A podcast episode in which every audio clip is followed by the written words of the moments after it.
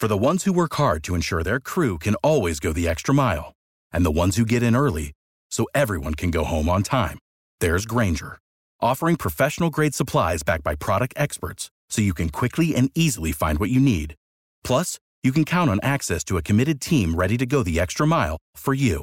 Call, click Grainger.com, or just stop by. Grainger, for the ones who get it done.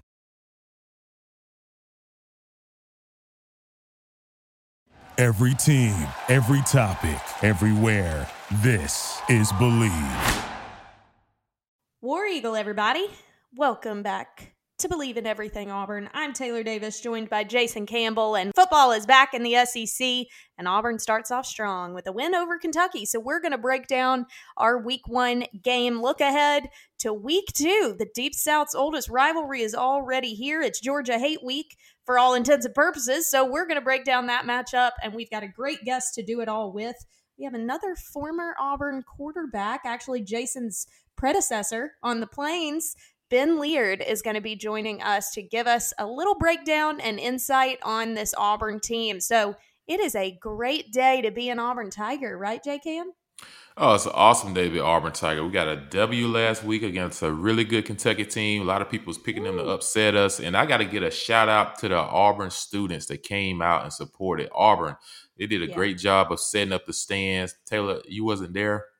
But when I tell you, it looked like it was a full house, or at least 3/4. Like the way they had the seats spread it out from top of the stadium all the way to the bottom of the stadium. Like they did an outstanding job, and it felt like a real game atmosphere on the inside, even though the outside tailgating and stuff wasn't there. But kudos to whoever set that up, because they did an outstanding job. And I'm pretty sure the players really appreciated that. So you know, I'm pretty sure a lot of teams are going to try to copy that across the league coming up. Yeah. Love to hear that. I'm glad that we had as similar to a game day as we possibly could for these guys, because they certainly deserve it. And I do love that the students got first priority in tickets for the home opener. I thought that was really cool. But we're going to break down this entire win and look ahead to Georgia with Ben here in just a minute. But real quickly, Jason, I want to get your input on the SEC as a whole. There was some predictability this past week, and there was some chaos. The reigning national champs, of course, get the first loss to Mississippi State. Mike Leach showing that an air raid offense can thrive in the SEC. Who would have thought? Putting up a conference record over 600 passing yards. They really took the country by storm. Obviously, I think a lot of people expected LSU to fall from grace, but I don't know if people were expecting State to be the ones to do it. And then, of course, Texas A&M having a close call with Vanderbilt. I was on that one. They ended up with the win, but certainly not looking as strong as people anticipated Kellen Mond would look. Alabama in typical form, yada, yada, yada. We don't need to go there. And Georgia scared people a little bit, got behind to Arkansas at the beginning, but came out with the win. And Florida looking good. Kyle Trask really making his mark, connecting with that big tight end. They are going to be a matchup problem. What impressed you from the conference this week? Oh, man, just the element of surprise. And what I mean by that is Mike Leach, you know, unleashing 600 yards against LSU. I know LSU had a lot of players that was out with COVID this summer, and they're still they're missing a lot of players. Some of their best stars opted out, and then not having Tinsley before the game started, that hurt them a lot, because he would at least shut down one side of the field from a corner standpoint. So, you know, yes, they had a lot of players that wasn't there, but you can't take away the effort that Mississippi State showed. When I think about as well, man, Florida. You know, I know, you know, Kiffin, I give him kudos to Ole Miss. They're going to be a really good football team, but they ran up against a powerhouse against Florida. And the way the Florida was throwing the football around and maneuvering, they looked like the Florida of the early 2000s and in the late 1990s. So, you know, kudos to them. And, you know, Auburn offense. You know, I'm not going to leave us out. You know, I thought they did a good job of the opportunities that they had. I thought they showed a lot of different things with, you know, Coach Chad Morris moving guys around in different places. A lot of different guys touched the ball. So, you know, we'll see that moving forward. And then Vanderbilt, a game that you covered, you know, like it just go to show you, like, guys, you know, this is an all-SEC schedule this year, and anything is possible and anything can happen. So everyone that had Vander on their schedule and said, well, okay, this is going to be a cakewalk, you might want to think again. You know, these guys going to come to play. So it just goes to show me, from top to bottom, each week is going to be anticipated with some excitement because you just never know. I totally agree. That's what you get from an SEC-only schedule. There's going to be games that sneak up on everybody. But we're, of course, going to break down this Auburn result from this week. But real quickly, before we bring in Ben Leard, I want to tell you guys about our awesome sponsor. As I said, the wait's finally over. Football is back, and you might not be at the game this year, but you can still be in on the action at BetOnline. From game spreads and totals to team, player, and coaching props, BetOnline gives you more options to wager than any place online. And there is always the online casino as well. It never closes. So head over to betonline.ag today and take advantage of all the great sign-up bonuses. So again, betonline.ag and sign up today. All right, Auburn fans, well, let's go ahead and bring in our guest today. I am in the presence of two former Auburn quarterbacks now. We are so excited to welcome in Ben Leard to our show, talk all about this Auburn team, and, of course, his day is down on the plains. Ben, welcome to the show. Hey, Taylor. How are you guys this morning? J. Cam, man, it's always good to talk to you. Full Regal. Hey, Ben, you know, it's just great to have you, man. You know what I'm saying? You're one of the guys at Auburn that brought me in and helped tutor me and get me going in my career. So, you know, kudos to you. You know, I return the favor to you one day and teach you how to cook a good steak and salmon. So, no, don't worry about it. Hey, I'm just waiting on the invite to come to Atlanta and hang out and maybe play a little golf, take a little bit of your money. Oh, okay. I believe it. Well, Ben, we certainly are excited to get your input on everything that's happening right now. Obviously, coming off our first game, our first win, we want to get your input on all of it. But first, I love to start out with all of our guests. The fans know what's coming. I got to have you go back in time a little bit to your playing days at Auburn. What memories really stand out for you from your time playing on the Plains? What was your favorite aspect of being an Auburn athlete? You know, Taylor, this sounds really cliche, but my favorite aspect of being an athlete at Auburn specifically was that there's true meaning to the family aspect. And you know, Auburn at the time did not have a huge Greek presence. If you were on campus, if you were a student at Auburn, whether you were black, white, green, or purple, you were all in it together, and that was even more exemplified within the locker room with us as a football team. And I think that's something that galvanized us as a group. It galvanized us as young men, and really kind of set the tone, what I think, for us as fathers and husbands, and you know, going out into the working world, and allowed us to maintain relationships. I mean, Jason and I never took a snap together, but one comes from Mississippi, one comes from Georgia, different demographics, but we can get on the phone, just like you heard just a second ago. We can get on the phone, and it's like we never missed a beat. And right. You know, those types of things are more special to me than anything from a playing perspective, is the sense that Auburn is really, they practice what they preach from a family perspective. And so long as you earn your keep, whatever your background, your socioeconomic status, none of that's relevant. It doesn't matter. You come in and you all start on the even playing field and you go from there. But you know, game wise, I can think back to so many games. I mean, so many. I can think as a true freshman in '96, the game where the auxiliary gym caught on fire versus LSU, and you know, that was my first taste of major college football. You know, that was back in the day when we would play LSU second or third game of the season, and it was our first SEC game,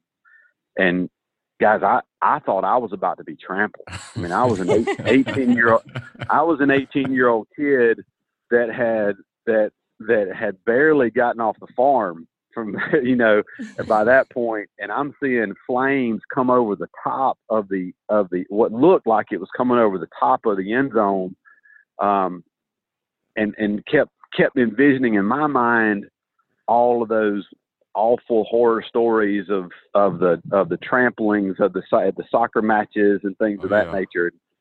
You know, and some stuff like that. Those were really cool. Obviously, going over to Athens, which is really kind of why this game resonates with me. Going over to Athens in '99 and beating Georgia the way that we did was huge. Being a Georgia boy, doing that, and you, Taylor, you may not know this, but Jason was on a visit as a recruit in Athens, and. You know, he said for years it stuck in his mind where he spent more time talking to the Auburn players and the Auburn coaches in Athens because that's just where he gravitated to.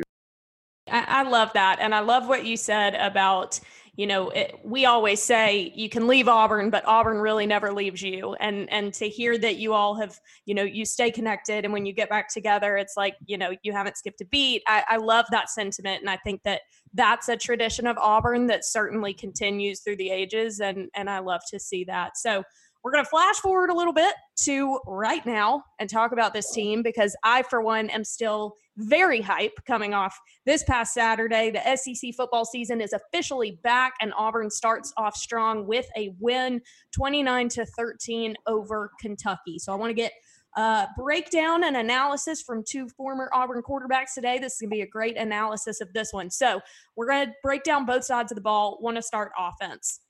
Obviously, there were so many things we were all anticipating and hoping to see from this new Chad Morris offense, and I certainly was very excited to see the variety, the creativity, the different options that were out there offensively. Bo Nix certainly came into his own. You could certainly see the next step in his development. He was 16 of 27 for 233 yards and 3 touchdowns. And this may be new to you because you're new to the show. I'm president of the Seth Williams fan club, and he certainly solidified that this weekend.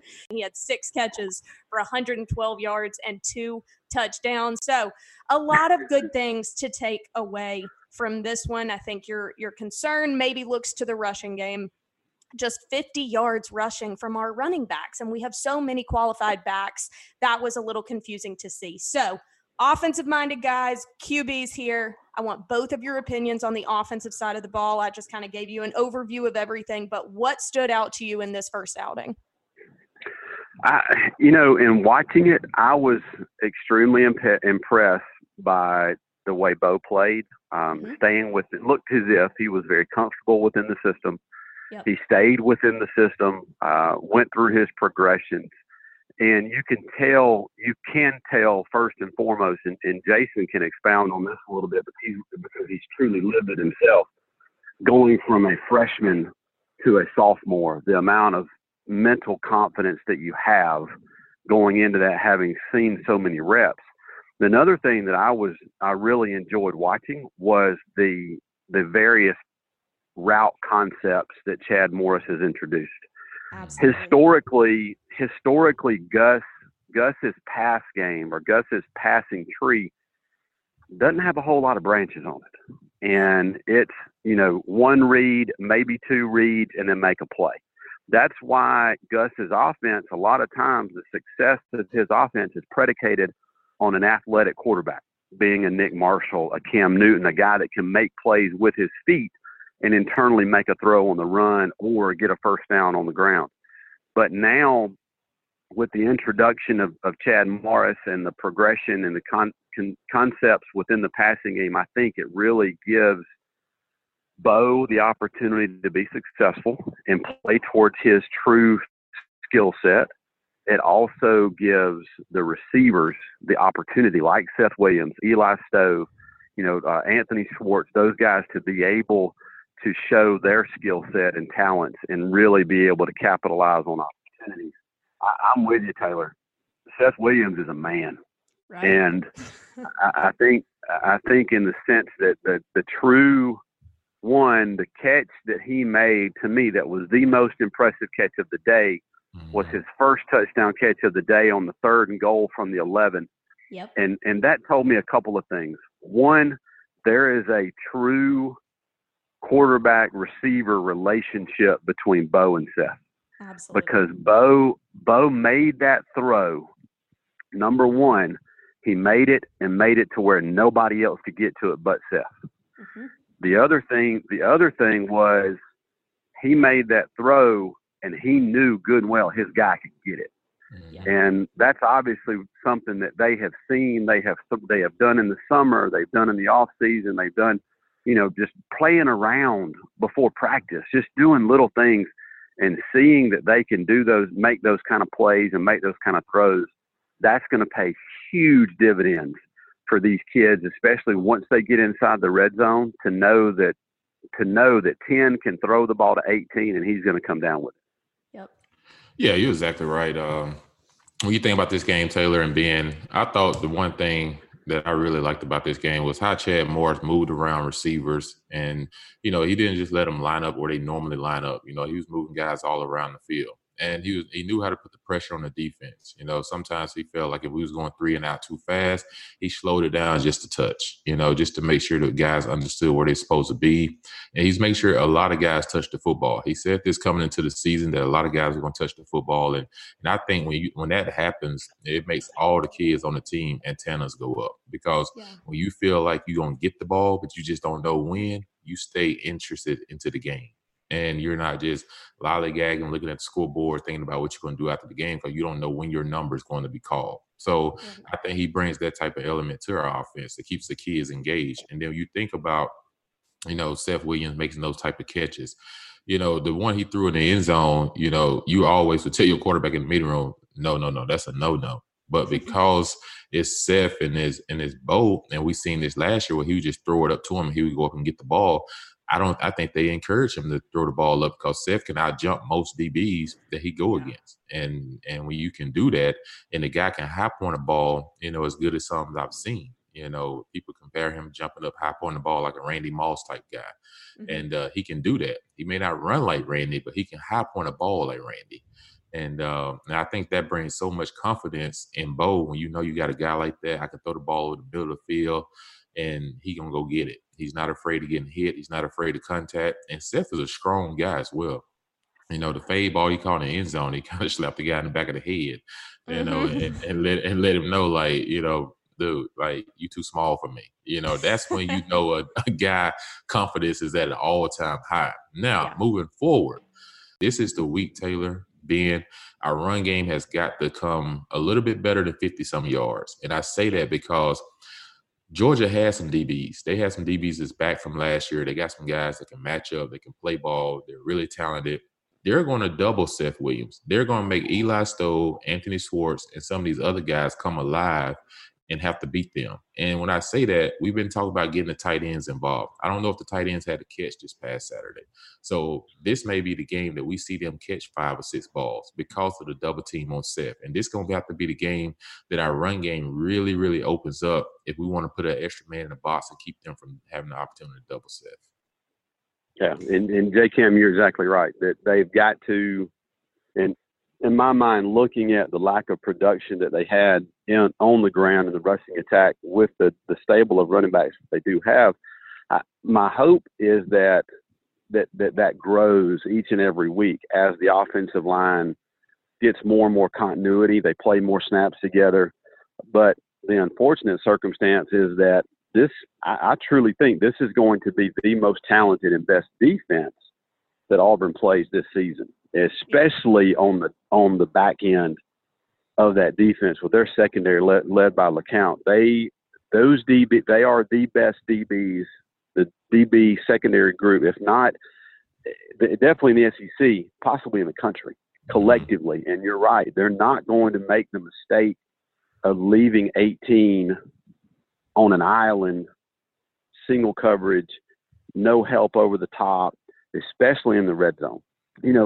With the exception, you mentioned the tight ends, with the exception of Shanker catching the 2-point conversion, they didn't have any catches. All right. And they're going to have to introduce the tight ends into the pass game in order to put some added pressure on the linebackers and safeties, most importantly for Georgia. And, I do think the running game is going to come. Hopefully it will come sooner rather than later. And I think in all reality, and Jason, I'm sure you probably agree with me, that do we expect or do we think that Auburn is going to step out on Saturday and have 250 yards on the ground? No. But 100 to 150 is necessary. It really is necessary because it takes pressure off of Auburn from a play-calling perspective, and it puts a tremendous amount of pressure on Georgia as a defense because there's so many variables to Chad Morris and his offensive sets and what he can do with the skill players and the playmakers that he has. And this sounds really, really cliche, but you know it. If Auburn can stay on schedule, keep themselves out of third and longs, second and 11s, those types of situations to keep Georgia on their toes and make them stay somewhat neutral in their defensive sets and not really knowing whether it's a 90% pass call, 10% run. Keep it 60-40, keep it 50-50, make them be neutral in their assessments of what could happen on a play call. That will bode extremely well for Auburn on Saturday if they can force Georgia in that type of play call decision. All right. I will just echo all of it by saying for the first showing, I was very encouraged by this offensive performance. I was very encouraged by the maturity and the poise of Bo Nix. I felt like we saw a bit more commitment to the pocket. His presence in the pocket felt a little more stable, a little more calm. So many times when you're looking at young quarterbacks, I actually saw it this past week in my game because Vanderbilt started a true freshman quarterback. If their first read isn't there, they take off. It's kind of like the progressions and the time in the pocket, especially if they're feeling that pressure, which Kentucky brought multiple times. And Bo maneuvered how he needed to and kept his eyes downfield. And I felt like there was a bit more calmness. He didn't scramble before it was absolutely necessary. Now, one thing that was pointed out in the broadcast, I think Jordan Rogers actually called it, is that when Bo does escape, he always escapes to the right side.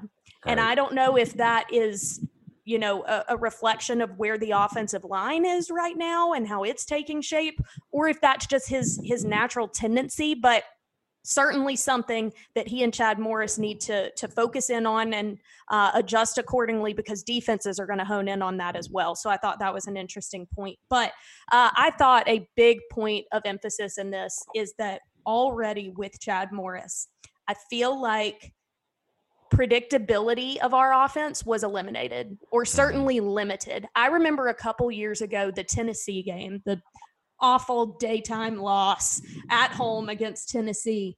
A report came off the Tennessee sideline that their coaches were calling out our plays before the snap. There was an aspect to an Auburn offense that was predictable, and I felt like that was eliminated in this game. There was more creativity, there were more options, and that is going to benefit us, especially heading into this week.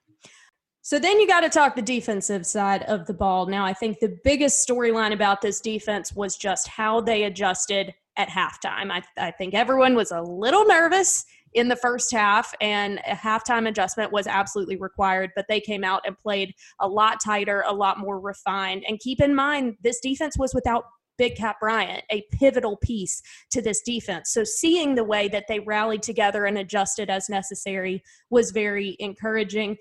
Kentucky had 120 yards on the ground in the first half. In the second half, we held Kentucky to an average of just 1.7 yards per carry. So that is what you call a halftime adjustment. Kevin Steele showing why he's such an effective defensive coordinator, getting these guys more dialed in on what Kentucky was doing effectively in the first. Now, the secondary obviously has to tighten up against the pass, especially heading in to Georgia, and certainly before we see teams like Mississippi State. Kentucky finished with 239 passing yards. They had more than 60 in each of the first three quarters. So secondary needs to tighten up a little bit, but in the second half, we certainly made them more one-dimensional. What impressed you guys on the defensive side of the ball? In thinking about the adjustments, that was the most impressive portion to me. And I totally agree with you in the sense that I think that's where Kevin Steele makes his money, is making adjustments, especially early on in the season when there really isn't a lot of film for them to dissect based on, you know, current philosophies and play calling strategies that, let's say, Eddie Graham may or may not have in the first game of the season as Kentucky's offensive coordinator. The other thing that I enjoyed watching that was slightly stressful in the first drive, if you go back and think about it, on that opening 93-yard touchdown drive that Kentucky did have, they were 5 for 5 on third down conversions in that particular drive, which is impressive. But if you break it down a little bit further, there were 3 of those 5, if I'm not mistaken, that Auburn had a false start penalty or an offsides penalty on that particular play. Number one, it gave Kentucky a free play. And number two, it transitioned Kentucky from a 3rd and long, let's say a 3rd and 8 scenario, to a 3rd and 3. A much more manageable down and distance on third down puts a lot more pressure on the defense as far as what they're thinking or what they're expecting the play call to be. And it really, really increases the odds of conversion for any particular offensive football team, much less a team with Kavassie Smoke, Terry Wilson, the what I would think is probably the best offensive line in the SEC in Kentucky. So the adjustments that they made, not only from a strategic standpoint, but the mental adjustments that I think Auburn made of not making the careless errors that they were making in that initial drive, really, really tightened the reins on them, on Kentucky offensively, and paid dividends down the line. Yeah, you're both right. I mean, you're exactly right, Ben. When I think about this game, you know, when Big Cat Bryant was a scratch right before the game started. You know, that wasn't something they thought. They thought they were going to have him early, so he didn't play the whole first half. He didn't play until Derrick Hall got caught with that penalty on the sideline off the interception where they called a peel back block.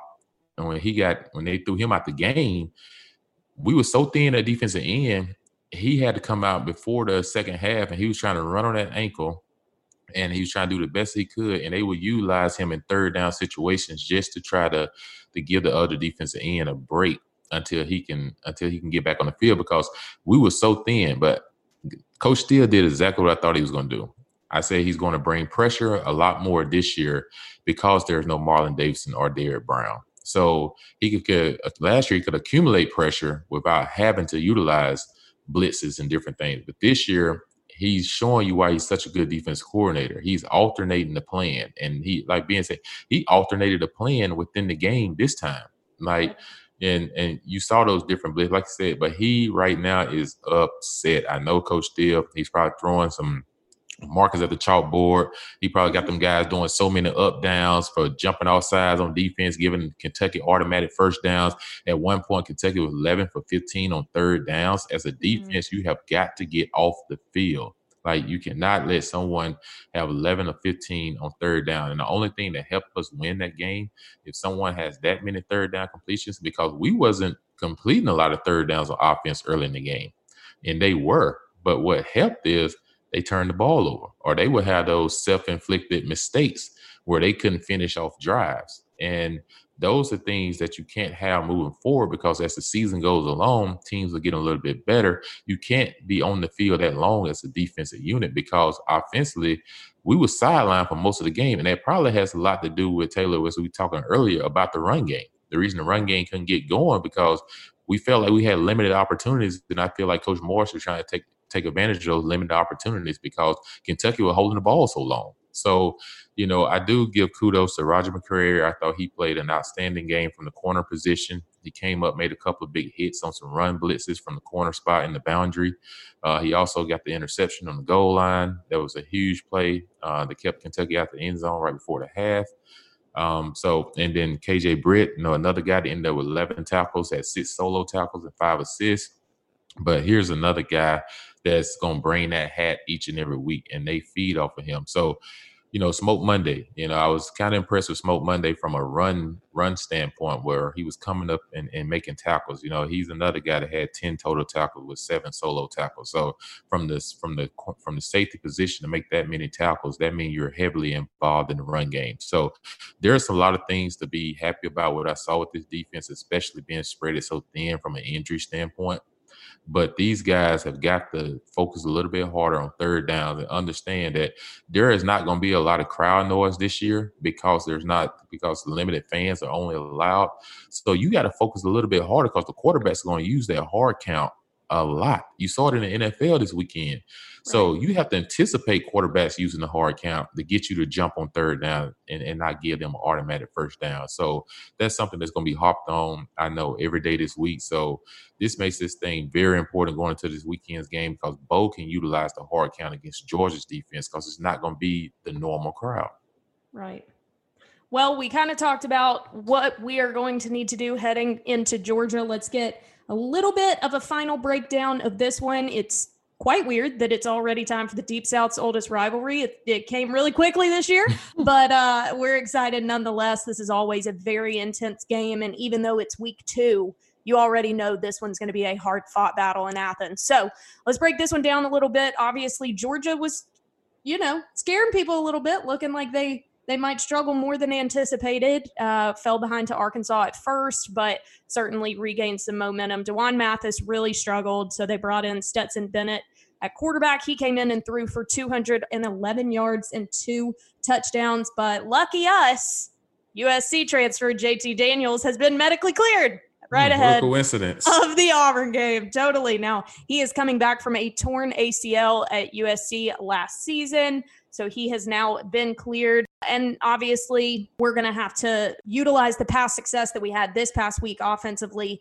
but you're going to be doing it against a very solid secondary in Georgia. They had 3 interceptions against Felipe Franks this past week. They did have 12 penalties, so Georgia is not showing the most disciplined football at the time. And like I mentioned earlier, they also struggled in the run game with just 121 yards on the ground. So when you look ahead to this one, what are the keys? How do we end up 2-0 this week? Taylor, it's one of those things, and I feel like most importantly, Auburn they have got to get off the field on third downs. That is paramount. That is major priority, because you're looking at, as good as Kentucky may or may not be on the offensive side of the ball, you're taking a step into the next level with looking at what Georgia has from a weapons perspective, with or without JT Daniels. With Stetson Bennett playing quarterback, look at Georgia from the skill positions. Zamir White playing running back. You've got George Pickens at the receiver position. Georgia always has a stable of tight ends that are reliable and can make plays. The slot receivers are so athletic, guys that are broken from the mold of Mecole Hardman Jr., guys like that always make plays. Georgia consistently has a very, very productive offensive line. So what Auburn has to do is get off the field on third downs. The other aspect is, like Jason pointed out, they're going to have to fabricate pressure. And when I say that, I'm saying from the standpoint of bring a boundary corner blitz, bring Smoke into filling an alley and timing up a blitz, similar to the way he did in the Iron Bowl last year against Mike Jones, and be mentally prepared to make adjustments. What that does, though, is it puts added pressure on the defensive secondary, because by losing a guy that is going on the blitz, you're having to fill that void, or you're having to not run a zone scheme. You're having to jump into a man scheme and cover the athletes, the likes of George Pickens, for substantial periods of time if you cannot get immediate pressure on the quarterback. So I think that's the situation in my mind that Auburn is going to really have to capitalize on and find success in.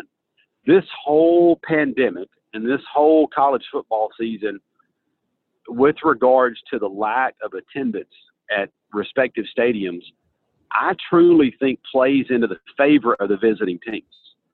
Because of the fact that you don't have to go into such a hostile environment such as Sanford Stadium in Athens.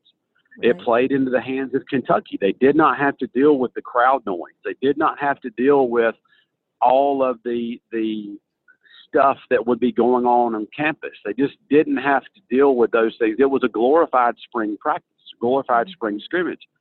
And so I think on Saturday's game, while Athens is one of the most difficult places to play in the country, especially at night, that's neutralized because there's 20,000 people in the stands.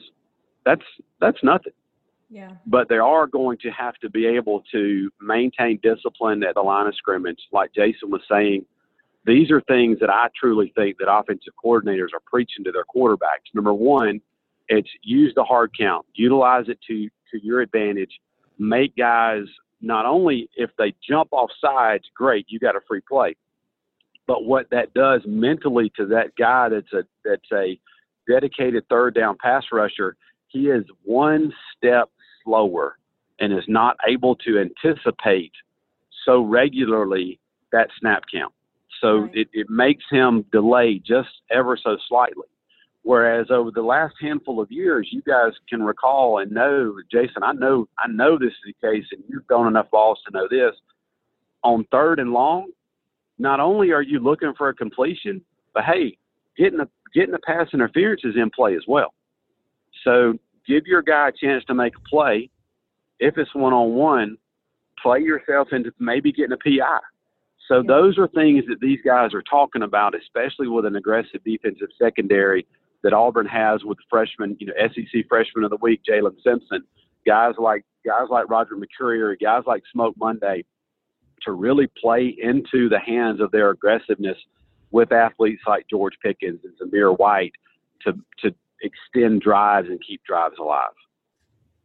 Yeah, you made a lot of great points there. And Ben, when you talk about, from a defensive standpoint and from what they may try to do, like going into Athens at nighttime, when I went on my visit, when you was there in 99 playing against Georgia, like you said, I remember standing in the middle of that field and the atmosphere was electric. And, Georgia always like to do what they call these blackout games at nighttime, where everyone wears black T-shirts and, everyone's jumping up and going crazy and everything. It's one of the funnest atmospheres to play in at nighttime. But to not have that, that's a major, major difference. And like you said, like you give a team on the road, anytime you can communicate without having to scream or yell, but and everything, especially with a new offensive line. Do you know, Taylor, how hard this would be for us as a left tackle that we're still trying to figure out to go into Athens and to play against that defense, and it's a full 90-some thousand people in the stands and it's rocking and he can't hear your snap count and everything is off of just ball movement and you can't be a second late or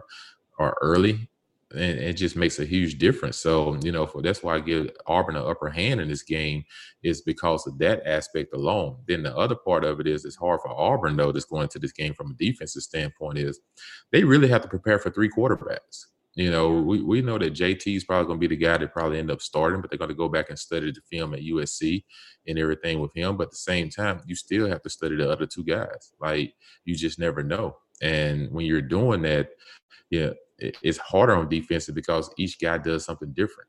And whether it's good or bad, you have to prepare for it. And not seeing JT last week, you don't know if they was hiding certain things or not. But, going into this game, we'll find out early and often what their game plan is. So, this is a game that I think is going to be definitely won in the line of scrimmage up front. Who can pressure the quarterbacks the most and who can stop the run game, because Auburn's going to put more emphasis on running the ball this week. I guarantee it.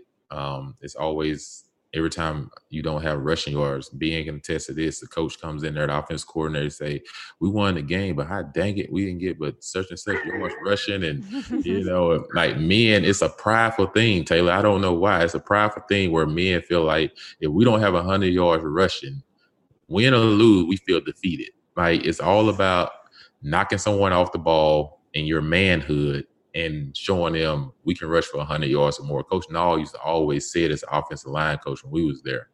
He wants 100 yards rushing no matter what. He don't care if we're playing against Jones Junior High School or playing against the New England Patriots. He wants 100 yards rushing. So, it's just the mindset from an offense, because they know as the season prolongs, in order to win games, you got to be able to run the football. So, you know, I think this is going to be a close game, but I like Auburn to win this one. All right, people, you heard it here first. I certainly hope that's how all of this comes together. Definitely some things that this team will head back to the drawing board and fix up, and hopefully it's effective come week 2, because this will certainly be a big matchup, as it is every year. One more thing that I want to mention, one of the most important things probably from this past week that we have not mentioned yet, and that was Gus Malzahn's outfit. And I would just like to say I loved it. It was obviously in honor of the late, great Pat Dye, and the old school hat and the tie and the short sleeve button up. I thought it was so sharp, so awesome, so cool to see as an Auburn fan. So that was an honorable mention for me in this game. And I love to see that from Gus. I love when he breaks out of his mold a little bit, you know? Well, yeah. Ben Leard, thank you so much for coming on with us today, giving us your insight and breakdown. This was awesome to hear from you. And we certainly appreciate your time today. Guys, thank you so much for having me. It's always an honor to get to be in the same conversation with my boy Jay Cam and Taylor. It's very, very nice to finally get to meet you, and I appreciate you guys giving me the opportunity to talk about the much. You know, there's not much love lost for me and the University of Georgia football team. That's my Iron Bowl. So. Anytime Auburn gets a chance to any opportunity to line up, I don't care if it's volleyball, soccer, football, basketball, tiddlywinks. If Auburn gets a chance to beat Georgia, it's game on, and it's all live, 100%. All right, everybody, that will do it for us this week on Believe in Everything Auburn. Jason and I greatly appreciate you guys listening and following along to our Auburn podcast. It's super fun now that we actually have some games to talk about. So make sure you hang with us throughout the season. Go ahead and hit the subscribe button in the podcast app if you haven't already, so you get a notification every time we release an episode. Everyone, make sure to pull these Tigers through to a big victory. This is going to be a big game. It's pivotal. Even though it's week 2, this one's going to have a huge impact either way. So enjoy the game. Have fun watching it. And we'll be back to break down all the action next week. As always, War Eagle. Without the ones like you who work tirelessly to keep things running, everything would suddenly stop. Hospitals, factories, schools, and power plants, they all depend on you.